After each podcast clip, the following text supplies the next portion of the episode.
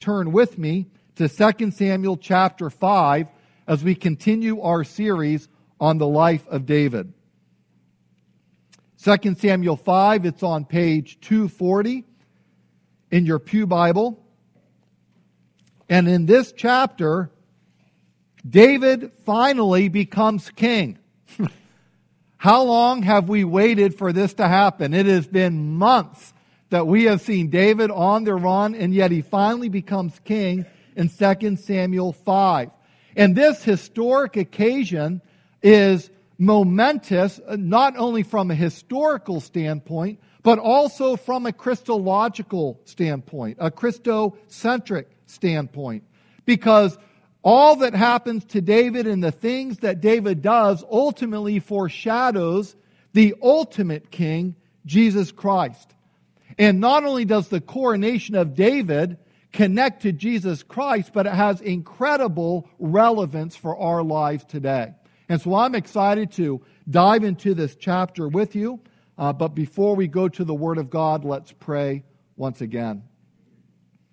Father in heaven, uh, we thank you that we can come to you at any time as your people in the name of Jesus Christ, your Son, to receive blessings from your Holy Spirit, especially as you speak to us through your word. Lord, we know that in the last several moments we've encountered some technological difficulties, but Lord, we're reminded that for centuries, even millennia, uh, people worshiped you without the aid of videos and uh, sound enhancement, uh, simply with uh, their hearts and their voices and their ears and their hands and their feet. They worshiped you as the one true God. So, Father, I pray that you would help us to fix our eyes on Jesus for these next several moments. Lord, I pray that we would be built up from your holy word this morning and that we would not allow things around us to distract us, but we would allow your Holy Spirit to speak to us through your word. We pray this in the mighty name of Christ. Amen. The kingdom comes. That is the title for today's sermon. And I want to begin by reading verses 1 to 5 in 2 Samuel 5, where we are introduced to the covenantal king. 2 Samuel 5, verses 1 to 5. Then all the tribes of Israel came to David at Hebron and said, Behold, we are your bone and flesh. In times past, when Saul was king over us, it was you who led out and brought in Israel. And the Lord said to you, You shall be shepherd of my people Israel, and you shall be prince over Israel. So all the elders of Israel came to the king at Hebron, and King David made a covenant with them at Hebron before the Lord and they anointed David king over Israel. David was 30 years old when he became king, and he reigned 40 years. At Hebron, he reigned over Judah seven years and six months. And at Jerusalem, he reigned over all Israel and Judah 33 years. The covenantal king. There's a gap of about five years between the events of first, uh, 2 Samuel 4 and chapter 5. We know from chapter 2, verse 10, that Ishbosheth reigned over northern Israel for about two years before he was murdered in chapter 4, which we looked at last week. And probably following uh, Ishbosheth's death, the northern tribes probably gave some tacit acknowledgement that David was their king, but they made no attempt to formally recognize him until a few more years had passed. And that's what we read here in chapter 5. What was David doing during this time? I think David was doing what he had been doing all along for many years. He was waiting patiently on the Lord, trusting that God would bring his promises to pass in his time. And David continued to show faithful responsibility uh, and care over the people that God had entrusted to him. But then the time came when all the tribes of Israel came to David at Hebron. And they gave David three reasons why they wanted him to be their king. Did you pick those up in the first couple of verses? Three reasons they wanted David to be their king. Number one, you're our brother. You're our own flesh and blood. Number two, you're the best qualified. Even when Saul was king, you were really the one who led in and out our forces. And number three, you're the Lord's pick. The Lord told you that you would shepherd his people and rule over Israel. And so they all come together to anoint David as their king. The word all appears three times to show that now that the kingdom was established under David, this was a united monarchy. And this monarchy came in stages. The kingdom came in stages. Uh, the first anointing of David occurred all the way back in 1 Samuel 16, far well over a decade earlier, when the Lord said to Samuel, Arise and anoint him, this is the one. And then the second anointing came in 2 Samuel 2, where the tribes of Judah came to David or the men of Judah came to David and anointed him as king over the tribes of Judah. And now the third anointing takes place here in 2 Samuel 5, where all Israel comes together and anoints David as king over the entire nation, stating the three reasons. You're our brother, you're the best qualified, and you're the Lord's pick. And you know, these are the same good reasons why we should follow Jesus as our king. Hebrews 2:14 says, "Because God's children are human beings made of flesh and blood, the Son of God also became flesh and blood. For only as a human being could he die, and only by dying could he break the power of the devil who had the power of death." In the same chapter of Hebrews, Jesus is referred to not only as our brother, but also as the champion of our faith, the champion of our salvation.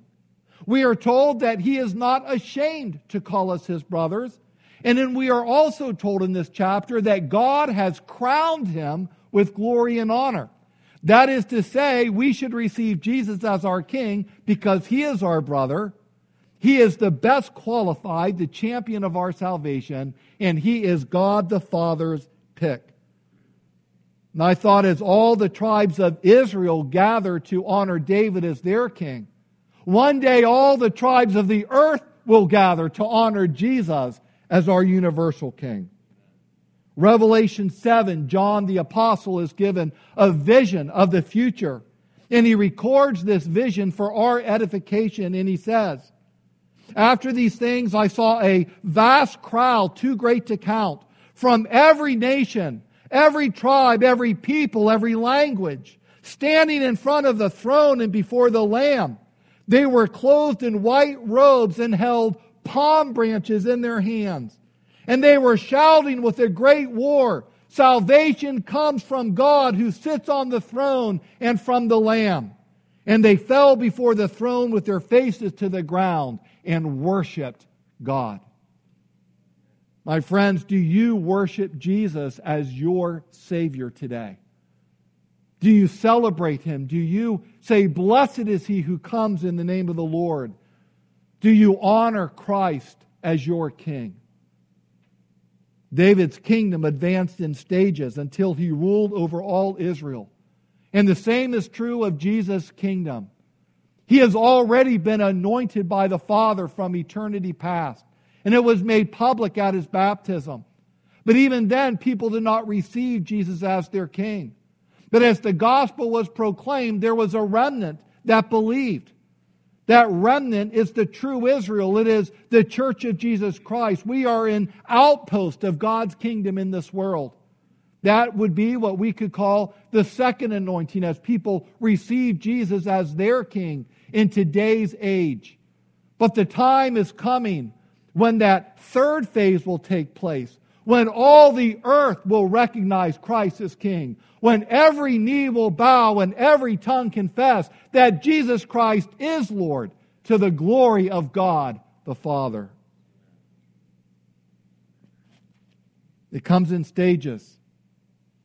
And there are some, I think our ladies were talking about this in their class today. Some mock, say, all things continue just as they have always been. All this stuff about Jesus isn't for real. He's not going to come. But Peter reminds us the Lord is not slow to fulfill his promise, as some people count slowness. So why does God wait? Because he is patient toward you.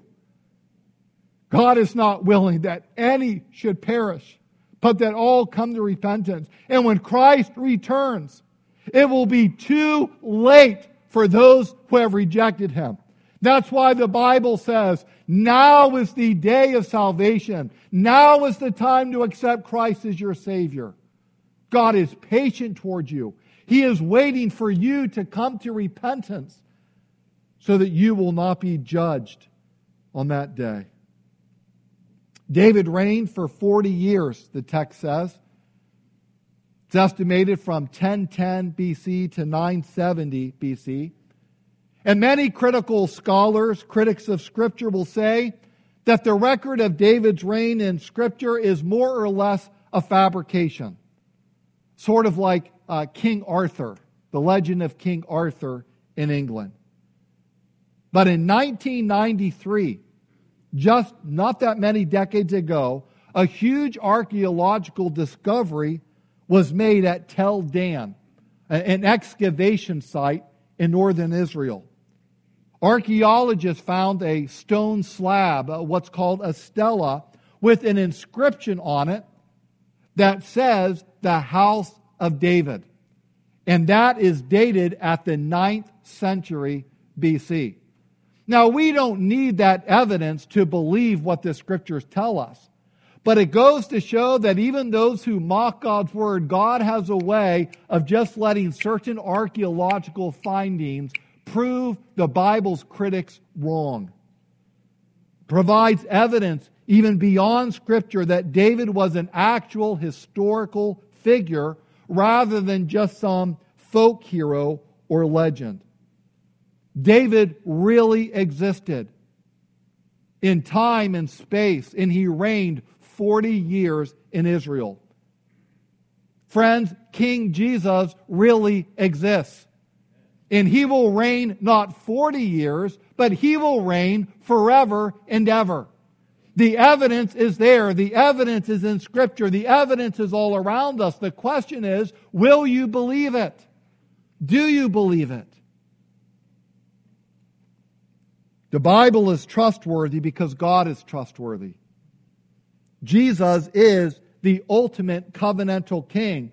For as Paul reminds us in 2 Corinthians 1:20, all the promises of God are fulfilled in Jesus Christ with the resounding yes. And that is why we utter our amen, our yes to the glory of God.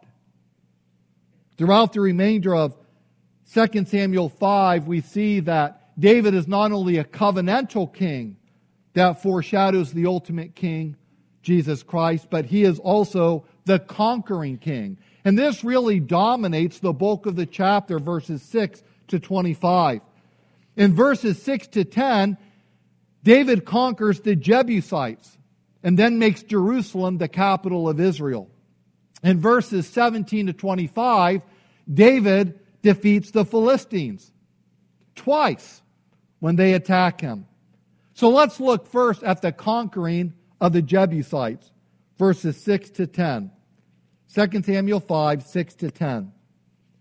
And the king and his men went to Jerusalem against the Jebusites, the inhabitants of the land, who said to David, You will not come in here, but the blind and lame will ward you off, thinking, David cannot come in here.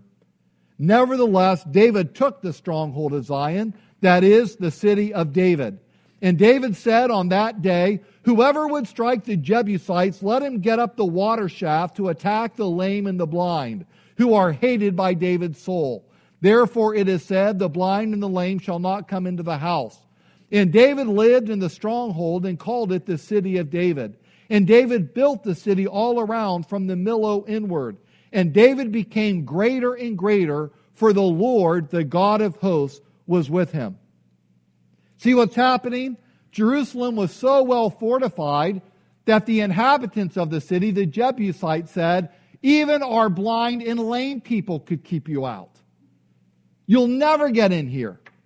And this kind of taunting and, and trash talk was very customary in the ancient Near East before a battle was to begin. We get a little dose of it in the world of sports, don't we?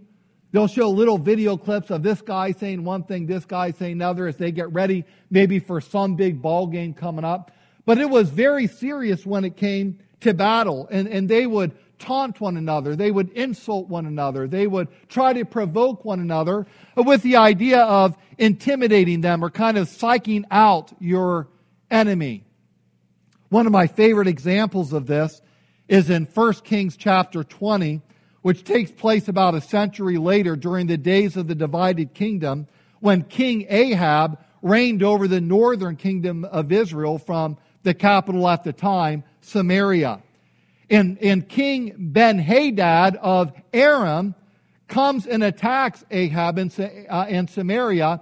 And Ben Hadad says that by the time the battle is over, there won't be anything left of Samaria but a handful of dust. And Ahab responds by saying, He who puts on his armor should not boast as one who takes it off. Pretty good, isn't it? In other words, don't count your chickens before they hatch. It is easier to start a battle than it is to end it. Now, Ahab was an evil king, and on many accounts, he was cowardly in his response to various situations. But in this instance, he gave a witty comeback, and by the way, he ended up winning the battle. God was gracious. And David won the battle on this occasion. Instead of being intimidated by these remarks, he actually became infuriated by them. He marshaled his men and, and had them attack the city by going through an underground water tunnel that went from the outside spring down under the walls and into the city of Jerusalem. It was a vertical water shaft. And again, it's interesting. In 1867, an archaeologist named Charles Warren discovered such a shaft near the Gihon Spring outside the walls of Jerusalem, which would have been the main water supply for the city. Now, we don't know if it was that particular shaft, but it shows that there was, and it, this actually happened even in 2005, where, where even more excavations took place, and an elaborate tunnel system was found under the walls of Jerusalem leading to this outside water source. And again, here is again extra biblical evidence that supports the account of Scripture, just as the narrator said. According to 1 Chronicles 11 6, David's nephew Joab led the attack, and therefore David made him the commander of his army. Jerusalem became known as the city of David. Don't you love it? They said, you will never get in here. The blind and lame can keep you out. That's what they said about Jerusalem, which is actually called the city of David now. David made it the capital city of Israel instead of Hebron. And that was a wise move on David's part because Hebron was located about 30 miles further south. And Jerusalem was more centrally located. It was a way of communicating to the northern tribes that I am your king too that I will be king over all Israel. I will care for you as much as I care for the tribes of Benjamin and Judah. 2,000 years later, when Jesus was born, Jerusalem was still referred to as the city of David. It is still called that today in many circles.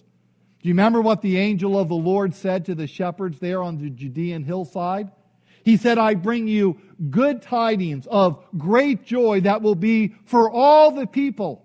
For unto you is born this day in the city of David a Savior who is Christ the Lord.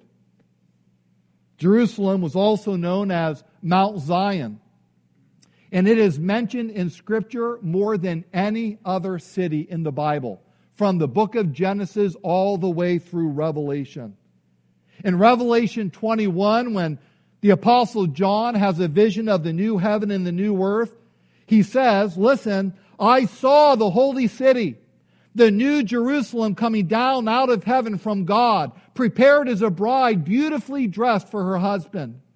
And I heard a loud voice from the throne saying, Look, God's dwelling place is now among the people, and he will dwell with them.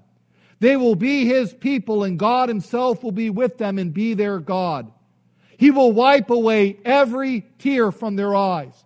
There will be no more death or mourning or crying or pain, for the old order of things has passed away.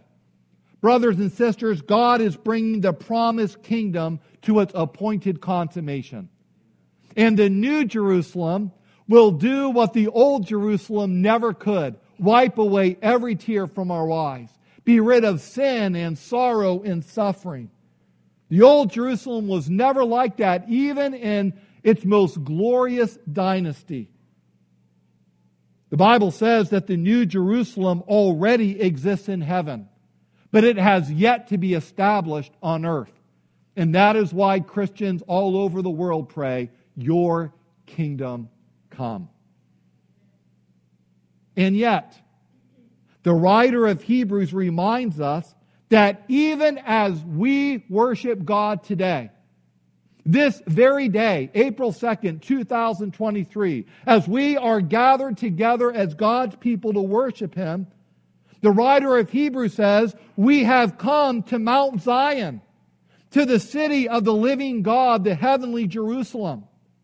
He goes on to say that through Jesus, we have access into God's presence right now where thousands upon thousands of angels are already gathered in joyful assembly, along with the uh, Christians who have already gone on before us, what Scripture describes as the souls of the righteous made perfect.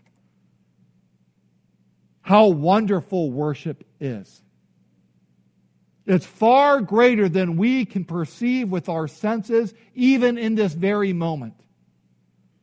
It is a foretaste of our coming glory. Getting back to 2 Samuel 5, we read in verse 11 And Hiram, king of Tyre, sent messengers to David and cedar trees, also carpenters and masons who built David a house. Hiram was a lot smarter than the Jebusites. He was a lot smarter than the Philistines because he made an alliance with David.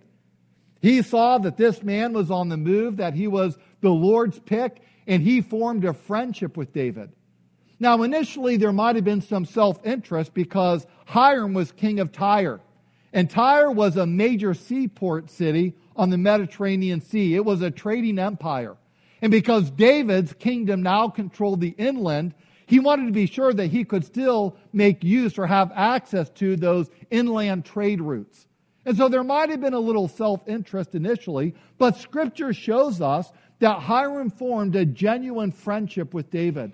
They enjoyed a cordial relationship throughout his reign, and either Hiram, we could call him Hiram the first, uh, continued that friendship with Solomon, when he provided resources to build the temple, or it may be that the Hiram of Solomon's day might have been the son of this Hiram, what we might call Hiram Jr. We don't know, it's not clear in Scripture, but this was a long standing friendship between the house of David and the king of Tyre. Verse 12. And David knew that the Lord had established him king over Israel and that he had exalted his kingdom for the sake of his people Israel. That is to say that David's rise to power and all of David's accomplishments was intended by God not to glorify David, but to benefit God's people. And David knew this was the case. And as long as David remembered that, he would continue to be a great leader. Brothers and sisters in Christ, the same principle holds true for Christian leaders today. This morning I was praying for Shiite Muslims. As you know, it's, it's the month of Ramadan, and, and Prayercast has a, a daily video of prayer. And, and today was for Shiite Muslims who who live mostly in uh, India, Pakistan, um, Iran, Iraq. And uh, they hold their imams, their teachers, to be perfect messengers from God, infallible. Well, we as Christians would recognize that God's word is infallible, but God's messengers can be very fallible because we are not perfect. There is only one perfect king. And so David kept this in mind, and that's what made him a great leader. And as we keep this in mind, God will use us in great ways. God deliver us from the huge mistake that so many people make of getting too big for our britches. Remember this nobody in the church, nobody in the office of pastor, elder, deacon, deaconess, other ministry leader is indispensable. Now, every member of the body of Christ is valuable, indispensable in that sense. They play a critical role. But as soon as we think that we are indispensable, uh, we have uh, we have said we would never say this with our mouth, but we say in our spirit, you know, uh, he must decrease and I must increase. Then we're in big trouble. And as churches begin to think that way, we're in big trouble if we remember that God has blessed us so that we can benefit others to His glory, we are what the old hymn says channels only. Channels only, blessed Master. But with all thy wondrous power flowing through us, thou canst use us every day and every hour. That is the proper perspective for us to have as believers. And that was David's perspective, and it's noted here in verse 12. Well, let's look at the defeat of the Philistines twice. First of all, in verses 17 to 21. 2 Samuel 5, verses 17 to 21.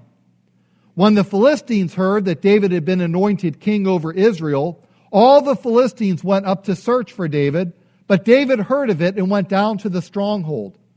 Now the Philistines had come and spread out in the valley of Rephaim. And David inquired of the Lord, Shall I go up against the Philistines? Will you give them into my hand?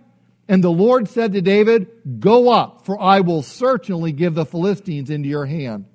And David came to Baal Perazim, and David defeated them there. And he said, The Lord has broken through my enemies before me like a breaking flood. Therefore, the name of that place is called Baal Perazim. And the Philistines left their idols there, and David and his men carried them away. The parallel account in 1 Chronicles 14 says that David's men not only confiscated the idols, but David had his men burn the idols. And that's significant because most of the nations, when they would take away another nation's idols, they would put them in their temple, in their pantheon of gods, more or less adding to their collection. But David understood that there's only one Lord. There's only one God. He understood that the Lord, He is God, and therefore he trashed all these other idols in the fire. That's where he had his men throw them because that's exactly where they belonged. Continuing on in verse 22, and the Philistines came up yet again and spread out in the valley of Rephaim.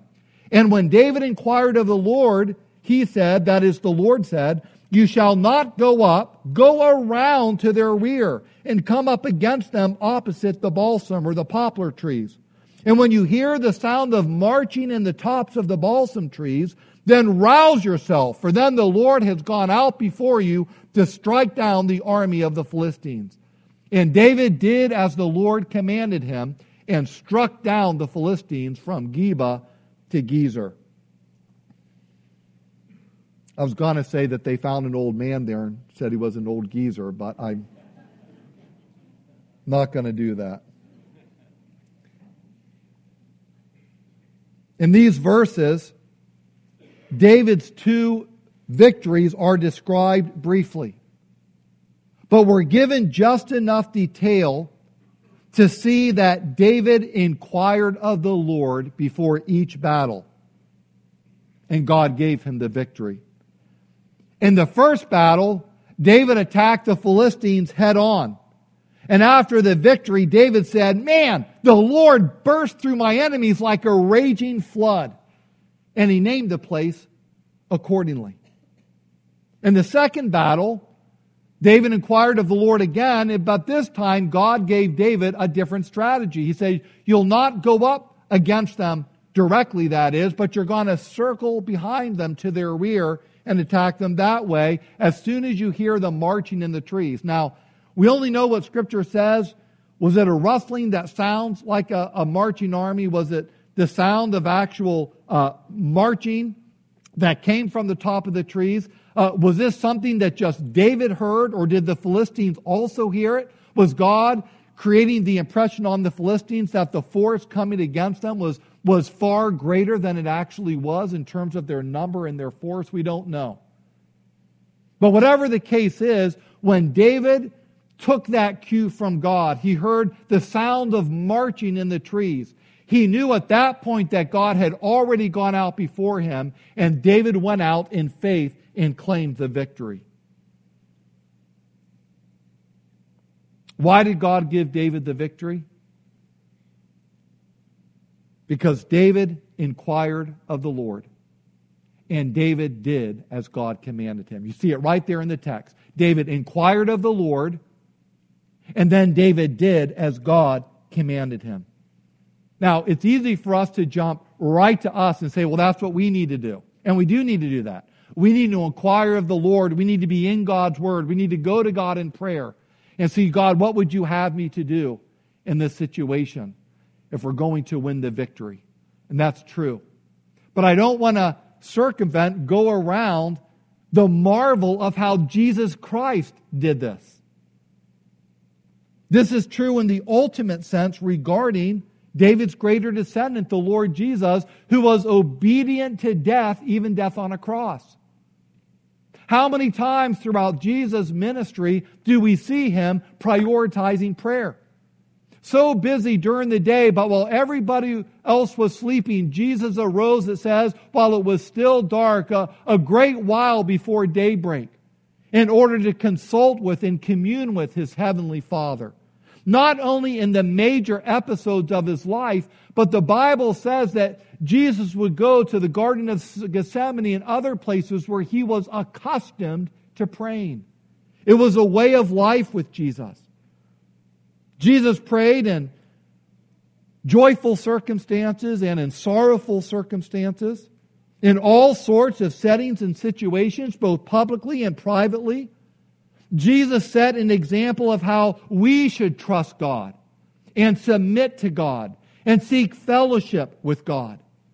And we're told in the book of Hebrews that Jesus was heard because of his deep reverence for God. That is to say, Jesus' prayers were not perfunctory. They weren't simply a matter of routine. They were not done merely out of duty like this is something I ought to do. Jesus delighted in fellowship with Heavenly Father. Jesus believed that prayer really mattered. And Jesus was empowered by the Holy Spirit as he prayed, and God gave him the victory. By seeking God in prayer and by submitting to the Father's will, Jesus became the source of eternal salvation for all who obey him. And that's why we say, as Pastor Mike prayed earlier, thanks be to God who gives us the victory through our Lord Jesus Christ. This next week, we'll be celebrating that victory in Christ and the price that He paid to secure that victory for us. As we commemorate His death on Good Friday and His glorious resurrection next Sunday. For now, let me leave you with four points of application in closing. These are just four takeaways the Lord seemed to put on my heart as I studied this text. Number one, unity comes by following one king. Unity comes by following one king. The nation of Israel was divided until they submitted themselves under one king, David. And the same is true of the church today. In Ephesians 4, the apostle Paul reminds us there is one body and one spirit, just as you have been called to one glorious hope for the future. There is one Lord, one faith, one baptism, one God and Father of all, who is over all and in all and living through all. So here's the good news. As we follow the Lord individually, we will be unified with one another as the body of Christ. Unity comes by following one king. Number two, different situations require different strategies and constant dependence on the Lord. We just saw this in David's warfare with the Philistines. Rather than assume the same strategy, he sought God's will in each situation. God's word is infallible.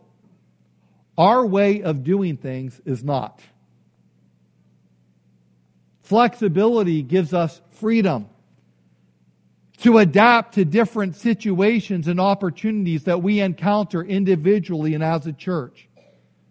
And be able to respond to them in a timely way so that we can keep moving forward in the direction that God has for us. But how we apply Scripture to a given situation requires prayer. We need to seek the Lord's wisdom. Lord, how do we best apply your truth in this given circumstance, in this given situation? The programs of the church, even the personnel of the church, the structure of the church, the policies of the church, these things are not infallible. God's word is infallible. Amen. And if you want to be free in the Lord, then be flexible in your spirit. Read a quote a couple days ago where someone said, uh, Blessed are the flexible, for they shall not be bent out of shape. now, I can't prove that's the ninth beatitude. It's not recorded in the scripture, but it might be a nice kind of appendix, maybe, for us to keep in mind. Number three, Christ alone is the perfect king. Christ alone is the perfect king. David was a faithful king. He was considered the gold standard of kings in Israel. David was faithful over the course of his life, but David was not flawless. The narrator reminds us, even here in 2 Samuel 5, verse 13, that when David became king in Jerusalem, he took more concubines and wives. Now, polygamy was never part of God's plan. And David's actions actually went directly against God's command to kings in Deuteronomy 17, where he said, The king shall not acquire many wives for himself. And yet, that's exactly what David did, even amidst all these great things that were taking place. And boy, would David pay the price later, as you just see his household ripped to shreds. Now, to my knowledge, no man here or no woman is married to multiple spouses. But it's a warning to us not to deviate from God's plan for marriage. One man, one woman, one flesh, one lifelong covenant before God. David married multiple wives. And yet, his greater descendant, the Lord Jesus Christ, our perfect King, has only one bride, his church. And he is our heavenly bridegroom. Our marriages are to reflect this commitment. And so should our admiration of other Christian leaders. The best of men are men at best. So let us fix our eyes on Jesus, our true champion our perfect King. And then, fourthly, finally, remember that the kingdom comes in stages. David had to remember this, and it required patience on his part. And, brothers and sisters, it requires patience on our part. You can be sure that God will make good on all his promises we can pray in confidence, Your kingdom come, because His kingdom surely shall come.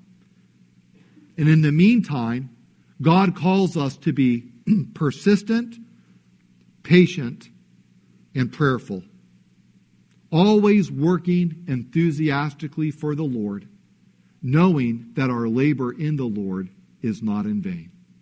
Let us pray. Lord, I think of that hymn Jesus, fill now with thy spirit hearts that full surrender know, that the streams of living water from our inward man may flow. Lord Jesus, the words that you speak to us are spirit and life. Help us not to refuse the one who is speaking, but convict us of our sin. Convince us of the truth of your word and cause us to submit to you in all things, knowing that you are our good and righteous and perfect King. Lord Jesus, you wept as you approached Jerusalem on the triumphal entry, saying that the people did not recognize the time of their visitation, the time that the one true God showed up. Lord, I pray that we would not make that same mistake. I pray, Father God, that your Holy Spirit would open our eyes, that we would behold these wonderful things from your word, and that we would behold your glory in the face of Jesus Christ, your Son, our great King. And it's in his name we pray. Amen.